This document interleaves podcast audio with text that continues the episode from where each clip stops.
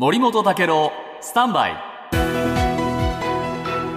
長官読み比べです。今日毎日新聞ですが、ロシアのプーチン大統領がウクライナ侵攻をめぐって部分的な動員令を出したことに対する抗議活動、えーロシア国内で広がったという記事ですね。えーこれ第2のお都市、サンクトペテルブルグなどではもうこの動員令が出された直後から入隊命令が市民に届き始めている。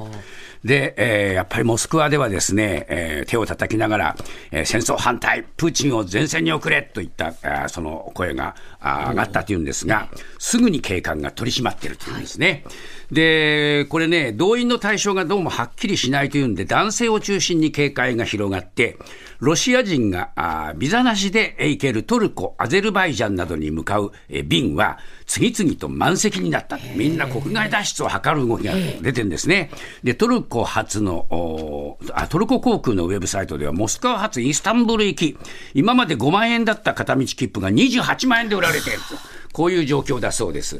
で、スタッフが見せてくれたんですが、これね、フライトレーダー24という航空機の飛行状態をリアルタイムで表示するウェブサイトで、スマートフォン向けのアプリがあるんですが、これ地図上に飛行機の民間機の位置がリアルタイムで表示されるんです。で、これね、えーサンクトペテルブルクとかモスクワ発に絞ってみると、まあ、凄まじい勢いで、えーこの飛行機が国外に出てる。